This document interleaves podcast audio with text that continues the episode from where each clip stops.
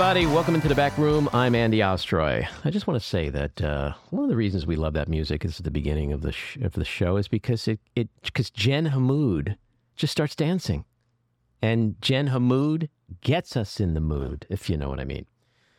Okay, thank you for tuning in today. We appreciate you listening, and we'd love to hear your comments. So email us at backroomandy at gmail.com, and we'll read a few next time. And if you like the podcast, please follow or subscribe and this way you'll be notified every time we post a new episode. We've got a really fascinating guest today. He is Peter Strzok. Peter Strzok served in the FBI from 1996 to 2018, rising to the deputy of its counterintelligence division. During his career, he worked around the world against national security threats from China, Russia, Iran, Cuba, and others, including countering state sponsored disinformation, prosecuting acts of economic espionage, and theft of intellectual property, and combating the proliferation of weapons of mass destruction. Prior to the FBI, he spent four years on active duty in the U.S. Army's 101st Airborne Division. He's an adjunct professor at Georgetown University School of Foreign Service, is the New York Times best-selling author of Compromised, Counterintelligence and the Threat of Donald Trump, and he is co-host of the Cleanup on Aisle 45 podcast. Peter, welcome into the back room. Thank you. Great to be here, Andy. So, I want to get into a bunch of things with you because I think you're a fascinating guy and you've got such an incredible story to continue sharing with people. But I want to just start with more of a macro thing about America today. If you look at Republican, the Republican Congress's continued fealty to Donald Trump, if you look at all the attacks on Manhattan DA Alvin Bragg, who's just trying to do his job and adhere to the rule of law, uphold the rule of law, if you look at the Supreme Court ethics violations, if you look at the the epidemic of gun violence, are we becoming a violent, lawless society? Well, it's a great question. It's a worrying question. I don't know how anybody in America, regardless of party, looks at the four years of the Trump administration, certainly the last days of the Trump administration, and an insurrection, and everything he has said since, right? That he is running for president, seemingly unopposed. I mean, DeSantis is going backwards.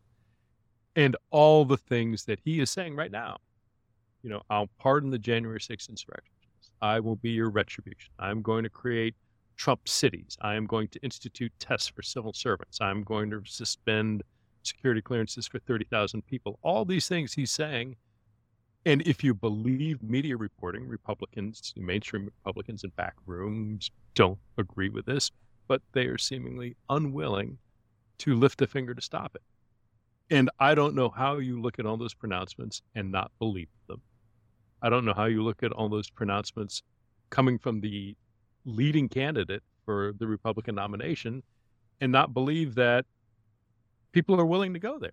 And it there is a a level of nepotism, of corruption, of violence beneath all of this that is, in my mind, in my experience, just antithetical to American to any democracy, but certainly the American sort of constructed democracy.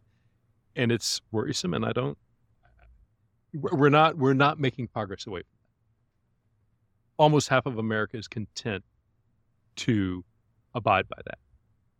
Half of America is content to advance to the general election with a candidate who espouses all of those horrible anti-democratic things. And it isn't, in my mind, Trump is the symptom. He is, you know, harnessing sentiment, whether that is people feeling disenfranchised, whether that is people speaking from a racist motivation or a misogynistic motivation, whatever their motivation is. It isn't Trump at the end of the day that has to be addressed here what has to be addressed is the 30 million plus individuals in the United States who are going to vote for him no matter what he says.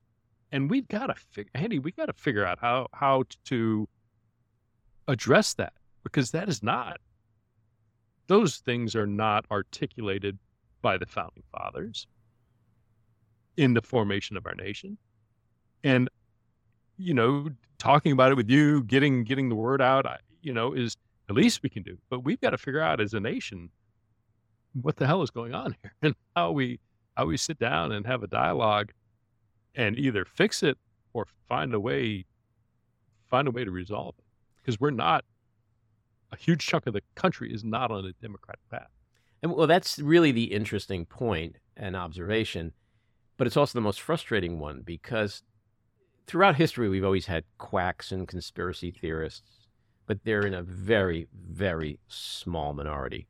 What we have today is whether it's 30 million, 40 million. At one point, it was, you know, if you look at these election results, it, you know, almost half the country.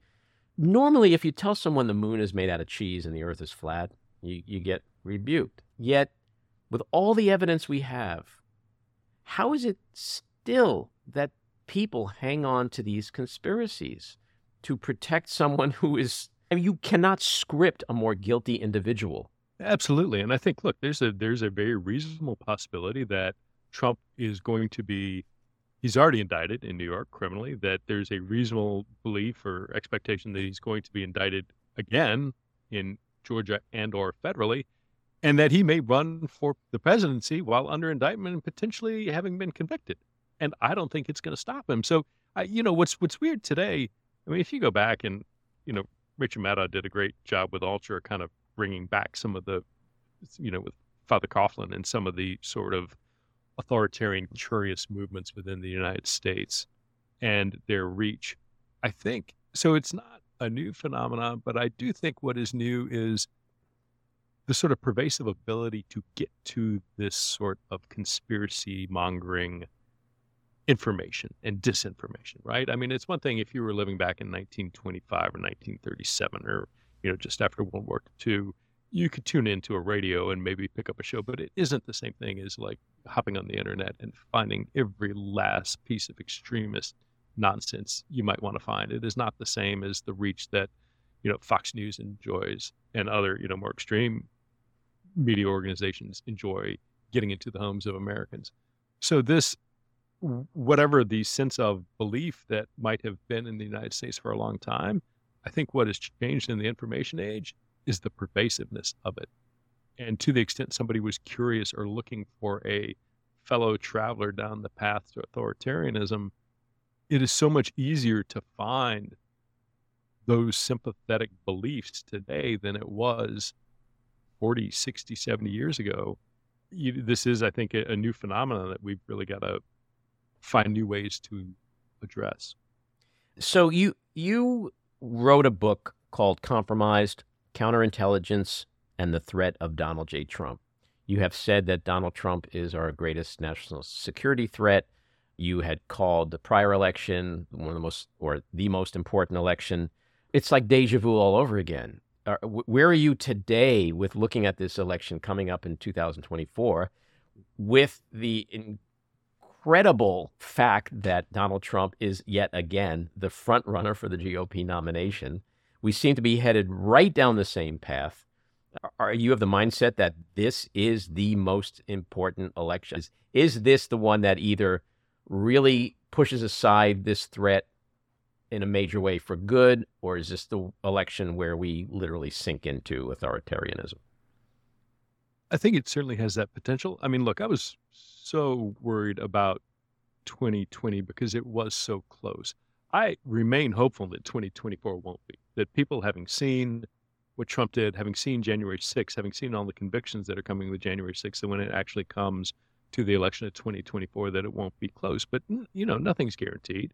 I mean, we're all praying for, you know, Biden's health. Mm-hmm. You don't, nobody knows what happens between now and the election. I think in terms of the the interest of Trump. I mean, look, when it comes to Trump, you know, I share many, certainly personally, I think the same sort of ideas of what Trump's impact on our democracy and what he means is kind of the character of our nation and where he's leading it. That with many people, but in terms of my professional expertise, I spent 20 years you know, looking and defending the national security of the United States of America. I, you know, I think by far and away, Trump remains an extraordinarily dangerous candidate. When you look, you know, he the statements he's made about you know, if I, if I regain the presidency, I'll solve the war in Ukraine in 24 hours. Well, how are you going to do that? The only way I can see you do that is you tell Ukraine essentially you got to go and sit down at the negotiation table, give Russia something, and the stick that you use because Ukraine doesn't want to do that, the stick that you use to get them there, say because we're going to cut or reduce your aid and funding. So Trump's willingness to engage in dialogues and negotiations with international actors who clearly have goals inimical to the national security of the United States of America remains. And his sort of odd fascination with everybody from Vladimir Putin to Kim Jong Un to, you know, tyrants throughout the world and around the world remains. And I don't see his his disparagement of Europe continues. His questioning of the NATO alliance continues. I don't know how from a national security perspective, the prospect of Trump in the White House again, we are not faced with yet again a grave threat to our national security. One, because of what he means to our alliances around the world. Two, his past demonstrated behavior with his willingness to put his own interests ahead of those of the nation in an international security environment. So I do, I, you know, I, I think the risks are extraordinary. I, I pray the 2024 election will not be anywhere as close as 2020, but none of us know. I mean, it's a lifetime between now and the election in November 2020. The conventional wisdom is that on paper, 2024 would be no more beneficial to Trump than 2020, where he lost by 80 or so electoral votes, 8 million popular vote, uh, that a, a matchup between Biden and Trump, post insurrection, post indictment, blah, blah, blah, there's no chance this man wins. That's conventional wisdom. But you're talking about running against somebody who is almost 80 years old. You mentioned the health before. I'm sure you talk to the same people or listen to the same people I do, and there's lots of doomsday scenarios out there that Trump gets the nomination, and right around the same time, something happens to Joe Biden. It's either incapacitate him or worse, and Kamala Harris becomes president you can fill in the blanks on how that may or may not be perceived by some people in this country, especially the racists. And then all of a sudden it's a different ballgame. Because then there's a path to this man becoming president again. And it's just a reality, a political and logical reality that this guy could be president again. And that's really terrifying. Right. I, I agree with you. And I don't, again, to the point of all of us, you know, certainly me speaking, saying, well, you know, I hope 2024 is not even, not nearly as close as 2020. You know, a lot of people in 2015 when he announced that, oh, you know, kind of is a goofball. He's an extremist, but he, he's never going to, you know, he's never going to navigate the path to become the Republican candidate, let alone get elected if he is. So, you know, there there is a history of people assuming this isn't a serious issue. This isn't a serious concern. The process will take care of it. And ignoring it at our peril. And so, you know, I, I, I hesitate, you know, I, I look at my sort of sense of like, oh, it's not going to be close. And I, I question where that's coming from. And my worry is that, you know, if I'm feeling it, how many other people are feeling it? And the general assumption that, well, there's no way that this guy who's been indicted, who is probably facing more indictments, who may well be headed to prison, there's no way that he's not, that he's going to be able to advance to the presidency. How, why are we saying that? Why is that the assumption? I don't think that's a, that is not a reasonable, rational perspective to take when you look at the history of the past six plus years. Mm-hmm. And so I think, you know, the the my my concern is that there is so much fatigue about Trump and coupled with the awareness of, you know, how crazy and reckless and damaging he was that people are tired. I mean, he's about to go on CNN for damn town hall in front of a bunch of not not a town hall of just random citizens from a city of Republican or likely Republican voters. So it's not even a neutral, balanced audience. And I don't know. My concern, in part, is that the media and the general sort of public discourse is so tired of the issue that people either aren't going to address it, or if they do, they're concerned about, well, we, we sound like we've sounded for the past six years. Well, yes, we need to sound like we've sounded for the past six years because the man is a threat because the man did enormous damage to our democracy. And the prospect of four more years in the presidency would be far worse. And so we got to keep talking about it. And we can't be complacent. And we've got to, you know, every everybody needs to sit in, in, in whatever, you know, if you want to, if you're a Republican, great. I was Republican, but go, you know, find a reasonable Republican candidate. Trump is is is the recipe for just disaster. With all that we know, from the sexism and misogyny to the racism, the homophobia, transphobia, xenophobia, to what happened during COVID, the insurrection and the big lie and the indictments. how is it that people still see him as the one? Do they really believe he's amazing and just a victim as he claims he is? Or is there something nefarious that's going on, rooted in racism or whatever, that they just don't care? They want to own the libs. Again, in my opinion, I there is there are aspects of all of that going on. I think there are certainly from the sort of least malign to the very malign, the least malign, I think there are folks who feel disenfranchised by the national political process who saw in Trump somebody who was willing to speak truth to power, speak his mind, talked like they did, didn't speak in kind of the sort of political non answers that they believe they heard from most candidates. And that's the best interpretation. I think there's absolutely an element of sort of latent racism going back to before the Civil War that was never that the Civil War was fought over, but was not fixed. That Reconstruction did a huge disservice in many ways in that regard. That we saw throughout the civil rights movement was absolutely present in the United States. That we see today is still present in the United States. I think there is an element of religious extremism, whether you look at attempts to you know, redefine women's access to reproductive health care, any number of things that are alive and well that are not, in my opinion, tolerant democratic values that Trump, those folks who have those beliefs, see a champion in Trump.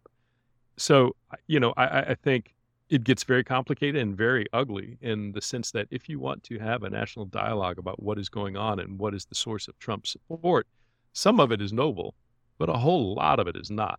A whole lot of it is ugly, unacceptable belief that people will acknowledge behind closed doors. But if you want to sit down and say, hey, how much of this is because, you know, you're fundamentally at, at core racist, that you are afraid of black or brown or yellow people because you do not think they are equal to you.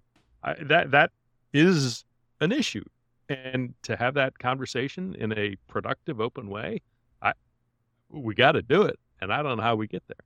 Well, you're right. And that's my main contention is that it's all rooted in racism. But what Trump did was pour gasoline on that. And now there's a there's a eight alarm fire, and it's seemingly impossible to put that out.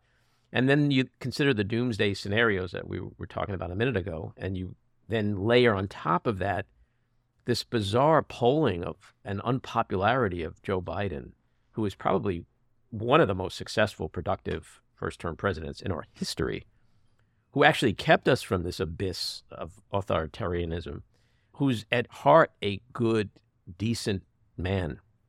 When you think that so many people still worship a monster, and so many people can't see the good that Biden has done, it just makes that landscape even more fertile for, for craziness.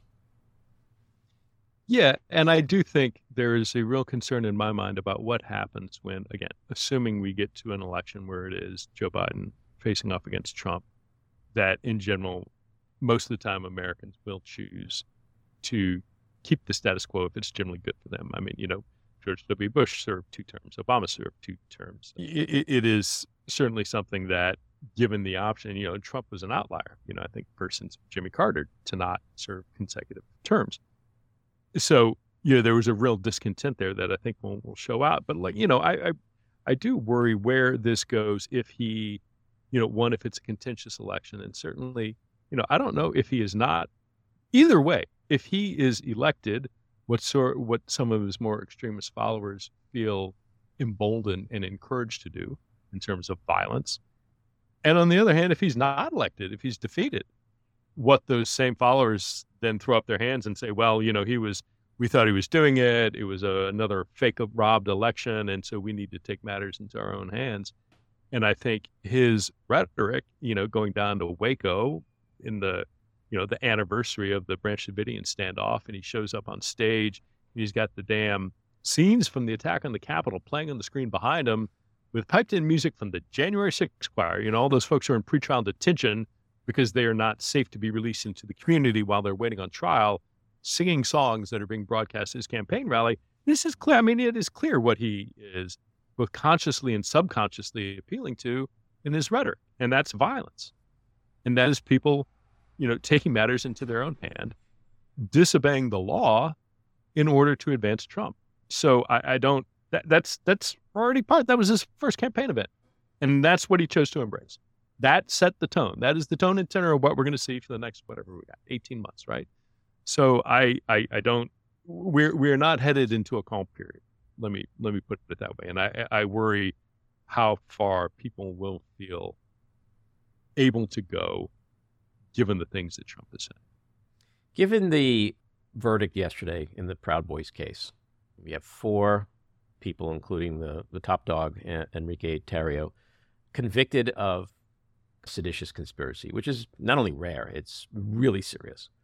Given what you just said, and using your experience as, as a G man, former FBI guy, the person you just cited as spewing that violent rhetoric, with all we know, with all we've seen, with all we've heard, with all the video of him at his rallies, all the things he's written about on uh, Truth Social, is it conceivable that the buck will stop at Enrique Tarrio and that Trump will somehow not be uh, indicted and convicted ultimately of, of seditious conspiracy when he was the, the mastermind of it all?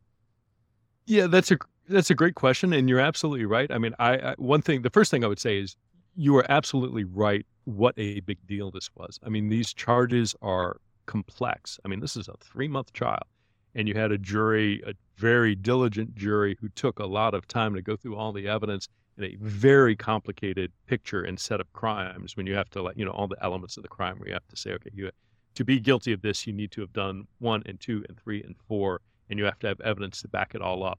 The theory of the case, right, what the government was presenting to the jury was a very complex conspiracy that they proved. And it is unprecedented in our nation's history. And I, I, I would highlight and emphasize your point that this is a huge deal. And your listeners need to understand that this was a big deal and a big win for not just DOJ and the FBI, but a big win for democracy and for the American people turning then to say, you know, is this it? No. And the question in my mind is how, you know, everybody likes saying, I don't like connective tissue because that's a, it just strikes me as a weird analogy. But if this is not the top of the activity, right? There were people, when you look at communications between, you know, Tarrio and Roger Stone, or this guy named Owen Schroyer, was like Stone's protege, there are communications there on January 6th and before. When you look at the people, they, in other words, there is a group above the Oath Keepers, above the Proud Boys, above the January 6th activities. When you look at all these war rooms at the Willard Hotel that were set up well in advance of January 6th, everybody from you know Roger Stone to Christina Bobb to John Eastman to you know Mike Flynn, all this cast of characters, Rudy Giuliani, who were floating around in the environment and why do you set up something called a war room if you are not expecting war, if you are not trying to do something against the peaceful transfer of power that we've not found the people on the ground, a jury of their peers have found them guilty of doing? So I think certainly I have a some, I think it's more likely than not that there will be additional higher level charges. What I'm much less certain about is okay, if you find some of those sort of that that one layer around Trump it is reasonable to me that you might see Eastman or Stone or Rudy or others indicted, but and Meadows even. But then making that final leap to Trump, I don't know. I mean, these case, the, the other point is these cases are hard to make. I mean, they, these are not only complex cases, but they're difficult. And what we may sit there and what it's always a challenge to me, having seen it from the inside, to say, okay, look, we all can look at something in someone and say, this is wrong. They did wrong. This was inappropriate. But then the difference between knowing that and then actually getting to the point where you can go into a courtroom with admissible evidence and prove that the very specific law that they broke with all its elements, you can satisfy that to a unanimous jury beyond a reasonable doubt, each and every one of them, that's a big leap. And the frustration I hear from so many people, particularly those outside of a law enforcement background, is everybody knows that this was wrong. Every reasonable person, every reasonable person can look at Trump and say, absolutely, he encouraged this and he knew that it was going to happen. But the the leap between that to getting into a court of law and proving it is a significant one. And, you know, my belief is that's a good thing because as hard as it is and as much as we might want to see Trump prosecuted, we need it to be hard because the flip side of the next Trump presidency, we've got Rudy Giuliani as the attorney general. We don't want kangaroo courts rounding up 20,000 Americans and railroading them through the judicial process. So, you know, that, that, the difficulty in proving charges is in my mind, ultimately a positive thing, as much as it may be frustrating. Mm-hmm. So, you know, that's a long answer to your question. Do we see this getting to Trump? I don't know. I don't think it's a slam dunk. I think it's certainly possible. Is it is it 50-50 on January 6th? I think look, I think there is I in my opinion there is a greater likelihood that Trump will face federal charges on classified documents at Mar-a-Lago, that he will face charges on campaign fundraising shenanigans where he was, you know, claiming one thing and raising money for something else, you know, potentially for the broad fake elector scheme and to include Georgia, then it, I think that his participation in January 6th is a much more complex. So let's play this out for a second. All, you, you mentioned Rudy, you mentioned Eastman, you mentioned Roger Stone. If they are the ones that are the focus ultimately, and they are facing 20 years, is it likely that they're just going to all flip and go, without him, there's no J6. He told us what to do. We went ahead and took his marching orders, just like the Proud Boys and the Oath Keepers. We were there because of Trump. Don't you think that's where it's ultimately going to go? That that Roger Stone ain't going to prison for Donald Trump. That Rudy Giuliani is not going to die in prison for Donald Trump, and that that's how they get him.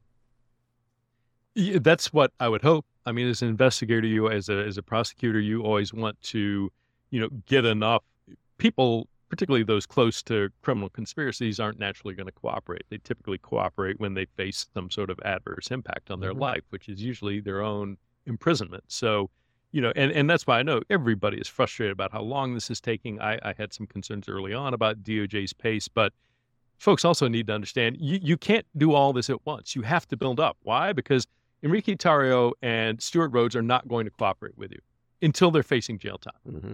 And once they're facing jail time, many of them still won't cooperate, but you might get one or two who will. And only at that point are you probably going to get the evidence then that you need against a Rudy Giuliani or a Roger Stone or a John Eastman to be able to then move up to the point where you go to them and say, hey, you haven't cooperated in the slightest, but you're facing an indictment now, so maybe cooperate. And so it you there is a path you have to take that you can't skip steps when you're facing people whose every bone is not to want to cooperate with you and not to want to, you know, provide information. So, does that? Do we get there? Uh, that's my hope.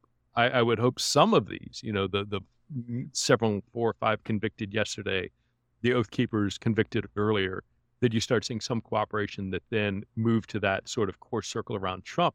But again, you know, to to our the beginning of our conversation, I have every expectation when and if Trump runs, if he is elected, the first thing he does is pardon everybody. So, you know, that that that prospect of even if you get to the point where you have charges against Stone or Eastman or Rudy, just given the pace and how trials unwind, there's a very real chance these trials will be going on or appeals will be going on well into the next presidency.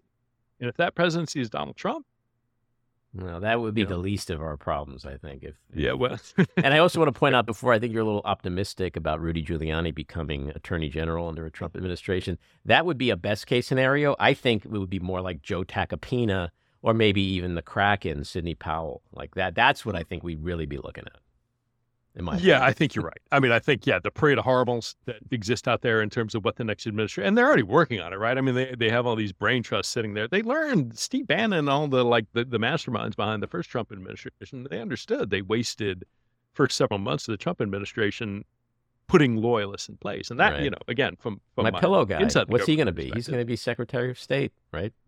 I want to go back in yeah. time a little bit. When we hear Donald Trump go Russia, Russia, Russia, that's because of you. You three months before the 2016 election, you opened up this investigation into Donald Trump and his aides and the interaction with, with Russia and uh, trying to find if there was collusion. I love that you called the case Crossfire Hurricane, which is, of course, the Rolling Stones lyric from Jumpin' Jack Flash. Are you a real big Rolling Stones fan?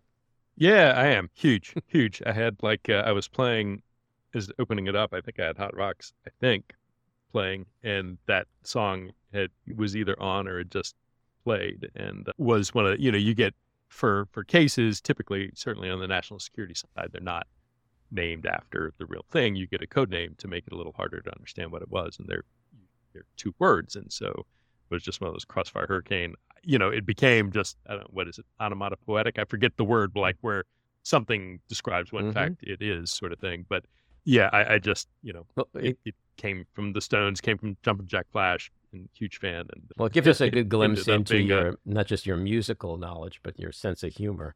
I also wondered if you were sitting around mulling over different tunes, because, like, if you consider how much victimization Trump claims, maybe a better choice might have been "Sympathy for the Devil." yeah, I don't want I don't want to give Trump any credit whatsoever in any of this. Yeah, you know, Red Bull lost his way. All these there there are a ton of things for Trump that you know find find a lot of resonance in music. But look, I mean, that was the you know going back, I, it it it astounds me that there's any debate left in America whatsoever that this was not a real concern. Anybody who can still sit there and put the two words Russia hoax together. I mean, the fact of the matter was th- this was unprecedented. His campaign manager, his foreign policy advisor, his national security advisor, all went to jail for lying about their contacts with Russia. And just person after person after person, when you look at these connections, when you look at his son and his son-in-law and campaign manager sitting down in Trump Tower with a bunch of Russians because they expected they were going to get dirt on Hillary Clinton, knowing that they were from the government of Russia. I, you just you can't make it up, and it truly, without hyperbole, is unprecedented in American presidential history. When you take see this- that and you consider that Republicans don't give a shit about that, but they're obsessed with the simple fact that Hunter Biden has a laptop. We're not sure what's in it, but the fact that he has a laptop is making their heads explode. And so Donald Jr. and Eric literally were sitting, as you say, with Russians, maybe plotting to steal an election. That's okay. The laptop, not okay. Yeah, and, and look, all these arguments like, well, you know, what what are his foreign business concerns? Does that open him up for, you know, potential coercion or exposure and does that extend to Biden? Well, look, in general, as a former counterintelligence guy, I am very concerned about any president who might be subject to foreign coercion. So great, let's talk about that, right? Let's talk about Jared's dealings with the Saudis. Let's talk about Jared getting two, three billion, whatever it was, from the Saudis at the end of the administration for his little half-assed you know, investment firm that even Saudi financial advisors were telling themselves internally, don't do this. This is too much of a risk. We don't know anything about this guy. Don't give him the money. Let's talk about all the, you know, patents that Ivanka got in the PRC. Let's talk about the, you know, the little photo op photos of her holding up a can of Goya beans from the Oval Office. Let's let's go through all these foreign entanglements. And again, it's a reasonable a reasonable issue. If you're worried about foreign influence in the United States and on the presidency, great. I am too. So let's look at everybody equally. And guess what? It isn't even close. I mean, we could we could we could write half a chapter maybe on Hunter and Burisma and the laptop. We could write a series of novels about Trump and his family. So yes, let's have at it. But Mhm. you know, you're, you're there's obviously no interest in that. There's obviously not. It is a political stunt. There is no desire to get to the bottom of what the real threats are here. It's just you know an opportunity to like say some magic word that nobody really knows what it means, and oh, the laptop. Oh, fuck does that sound? Should swear. Well, you know, what, You're right. What the fuck does the laptop mean? I've been asking that since I heard it. The first time. So what's in it? I have a laptop too. But what's in the laptop? Can you show us what's in the laptop? Um, when you look back on on RussiaGate and you look at the Mueller investigation, you look at the Mueller report, you look at Bill Barr and what he did and what he said, what he said about you and what your motivations were. How do you reflect back on that period now? Because a few years gives us the ability to look at things differently, perhaps. Are you really surprised today, more so than you were then, that that literally went nowhere? Uh, Is there something that you feel the Mueller report and Mueller himself failed at? Where did it go wrong? Why did that not lead to anything in Hmm. terms of Trump and his inner circle? Because it did lead to other arrests and convictions. Yeah, that's uh, again, a good question. I think time does give you a much better ability to look at. And the first thing, personally, I, it was awful. I mean, it's hard to say in the moment when you're fighting and you're under trauma and you're just trying to get through it and protect everybody and protect your family and protect, you know, your organization to sit there and say, this is awful. And now looking back, it was awful. I mean, it was awful personally. It was awful professionally. It was awful from an organizational perspective. I think what I, looking back now, didn't, I don't think I or most people anticipated the ability of Trump to impact DOJ and the FBI as much as he did. I lay a tremendous amount of that at the feet of Bill Barr. I think Sessions was just a, you know, kind of a, a lackey dummy doing whatever. I mean, and Trump hated him for recusing from Russia. You know, Matt Whitaker, fucking lightweight placeholder. And then, but Bill Barr, a malign, smart individual willing to just absolutely corrupt the Department of Justice. And we saw him doing that with cases, you know, walking back Flynn's conviction, walking back Roger Stone's sentencing. We saw him, you know, deep sixing investigations up in New York against Trump and people around him. We saw him appointing people like John Durham to go after and investigate Trump's enemies. And throughout all of this, this sort of pervasive intimidation of the career employees at you know, because I'm familiar with it, the FBI and DOJ. I mean, it went on across the government, but the ability to change behavior, even if people don't understand that it was being changed. I mean, we saw it, you know, uh, according to Washington Post and New York Times reporting arguments between the FBI and DOJ about whether or not they should actually get a search warrant to go down to Mar-a-Lago and recover after 18 months of nego- failed negotiations get back this classified information or not. But you you have this organizational fear that has been sort of installed through all of this sort of activity.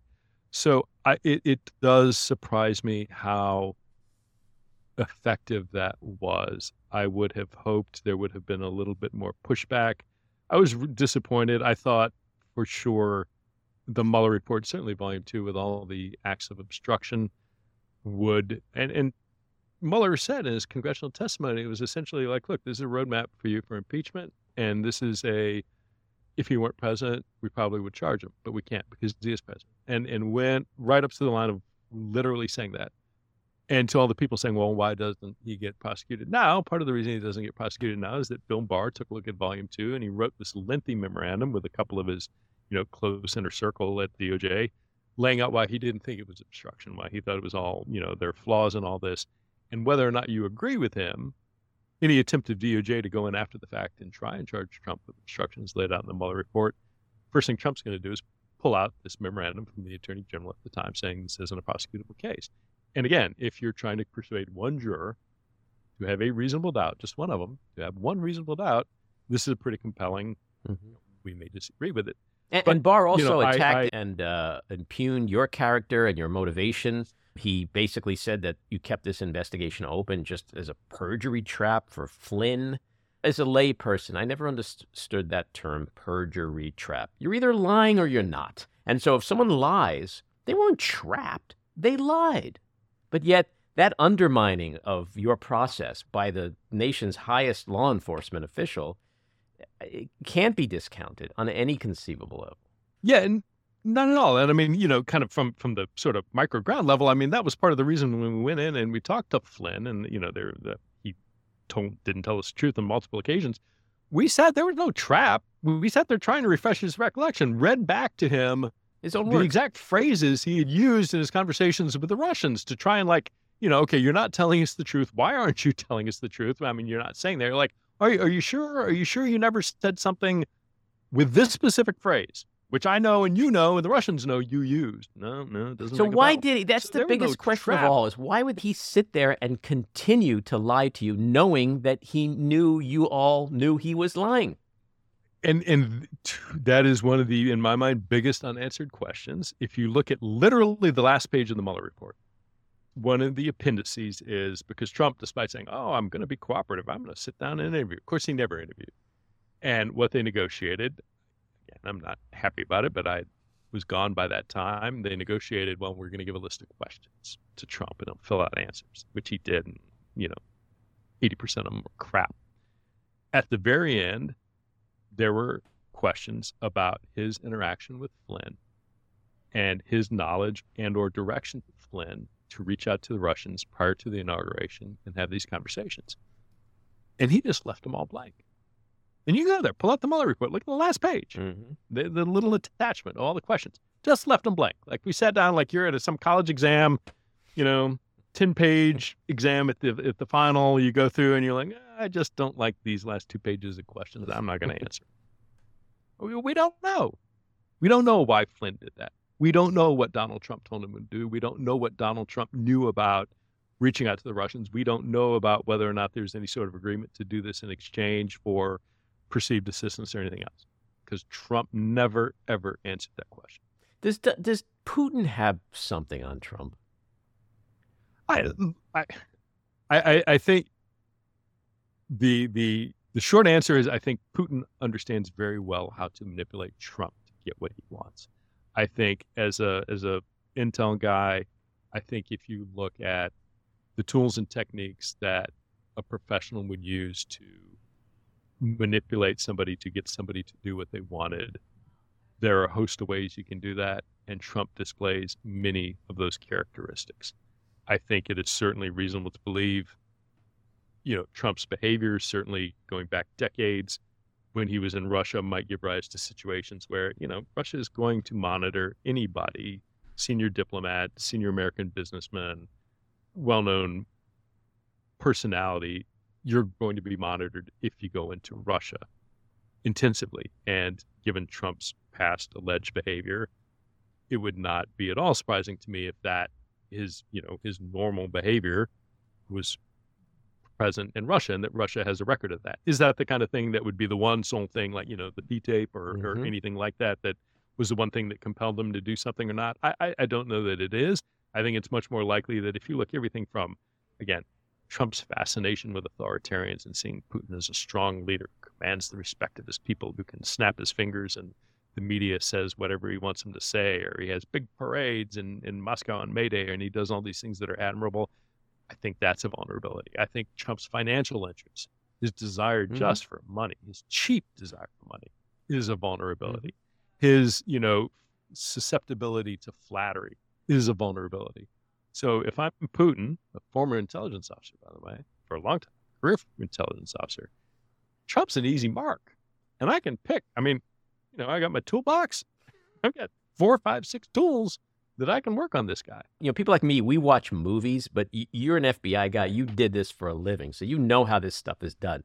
But I do know that if I want to catch my dog jumping up on the kitchen counter, I could set up a camera and catch him. Well, if Putin really, over those decades, wanted to get something on Trump, to your point, the toolbox seems pretty easy. And Trump uh, seems like the easiest mark. And I think the financial stuff, more than anything, is the dirt that he ultimately has on him. That, that's just my lay opinion.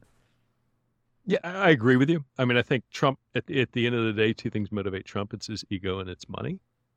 And I, I think, and that was the part of the problem when, you know, he's on the campaign trail saying, I have no business dealings with Russia. Literally at the same time, Michael Cohen's negotiating with the Russians to get Trump to Moscow. So Trump knows that, Cohen knows that, the Russians know that. And so Trump is lying to the entirety of the United States of America. Who knows about it? Well, you know, obviously his folks do, but Putin knows that. And the Russians know that. So that's that's all of a sudden you've got, you know, this coercive thing. And, you know, Trump may not be as sophisticated like, you know, an intelligence operations thinking person, but he understands leverage and he understands coercion. I mean, he, he he came up in the business world through real estate and through, you know, sort of boxing and sports and sort of promotion type activity. He understands, and you know, Michael Cohen spoken at length about how he makes what he wants the things he wants done, he makes it known without saying it. You know, don't write what you can say, don't say what you can achieve with a nod of the head. So his and it feels very organized crimey, but that's Trump's business experience throughout Mhm. his career. And so this unspoken sort of power structure, I have something on you that's unsaid, you know it, I know it, and so just go along with what we want. We don't need to say any of that because we all understand it. Mm-hmm. That's him. Right. And that's what exists, in my opinion, between him and Russia. So the last thing I want to uh, get into you with before we end today is Supreme Court ethics. But before before that, I just want to ask you real quick, as a former FBI guy, What do you make of all this Republican talk today about defunding the FBI? Is that just insanity to you? Of course it is, because what are you going to put in this place? I mean, there is no, and and and I forget which Republican candidate was there saying like, well, he went on Chuck Todd again to the extent of you know mainstream media bringing in these kind of extremist candidates saying, well, I'm going to defund the FBI, and, and Chuck asked him, well, what are you going to replace it with? Well, we just need to get all the old people, and Chuck said, well, you're you want to defund it, but you're just going to replace it with the same thing because at the end of the day, you need there needs to be a, nobody. I think even on the Republican side argues that well, defund the FBI, but we still need somebody to carry on the national counterterrorism mission. We need somebody to carry on the national counterintelligence mission. We need somebody to look at complex crime, whether that's you know financial institution fraud or stock fraud or whatever. You still need that same entity. So I think it's just become jargon for people who might be actually upholding the law and investigating violations of law happening to investigate Republicans. When we were investigating, when I was investigating Hillary Clinton, you didn't see anybody on the Republican side talking about defunding the FBI. Yeah, we're investigating the events surrounding the Democratic candidate for the president of the United States. No worries about defunding the FBI then. So it's it's it's parts and BS. So let me ask you your, your thoughts on this barrage of ethics violations coming out of the Supreme Court, in particular with Clarence Thomas, a little bit with Neil Gorsuch, but in the last 24 hours, this bombshell that dropped about Leonard Leo and Ginni Thomas. Can we get to a place where the Supreme Court has a code of ethics? We better. And I what what so and both a code of ethics and obviously I think my the biggest thing or criminal mind, or criminal charges, perhaps. Oh, criminal potentially. I mean, some of this goes to like, you know, was there any sort of fraud? You know, when these these payments to Ginni, and they're saying like, well, invoice it, but don't reference her. You know, are there, you know, potential wire fraud charges there? I don't, I don't know enough about the facts to be able to to look at that. But at the end of, you know, at, at the core is there needs to be more disclosure. There needs to be more transparency. It is patently obvious that the the information that exists that gives people a reasonable opinion one way or the other about the justice's interests is not available to the public. And what's so frustrating to me is like everybody, you know, why doesn't you know Dick Durbin is you know all these sternly worded state sternly worded statements that well you know John Roberts needs to really institute something. Well, why? To sit and continually rely on the court to have to do it for themselves, I think we're past that point. I think it's time. You know, nobody. Yes, the Article 3 is a separate branch of government. Congress has limited authority over it. But come on, it's time. You can't look at all of this activity, particularly around Thomas, and not say that he shouldn't have recused in more instances than he did. Well, in this Ginni Thomas case in 2011 and 12, she received upwards of $100,000. And at the end of 2012, guess what? There was a landmark voting rights case that came before the Supreme Court Thomas was the deciding vote in a five to four decision. A plus B equals C because Leonard Leo was behind that case. That was his case in his nonprofit that he's uh, involved with. So, what's the path to get to that code of ethics if it's not the court itself and it's a hard thing to accomplish through Congress?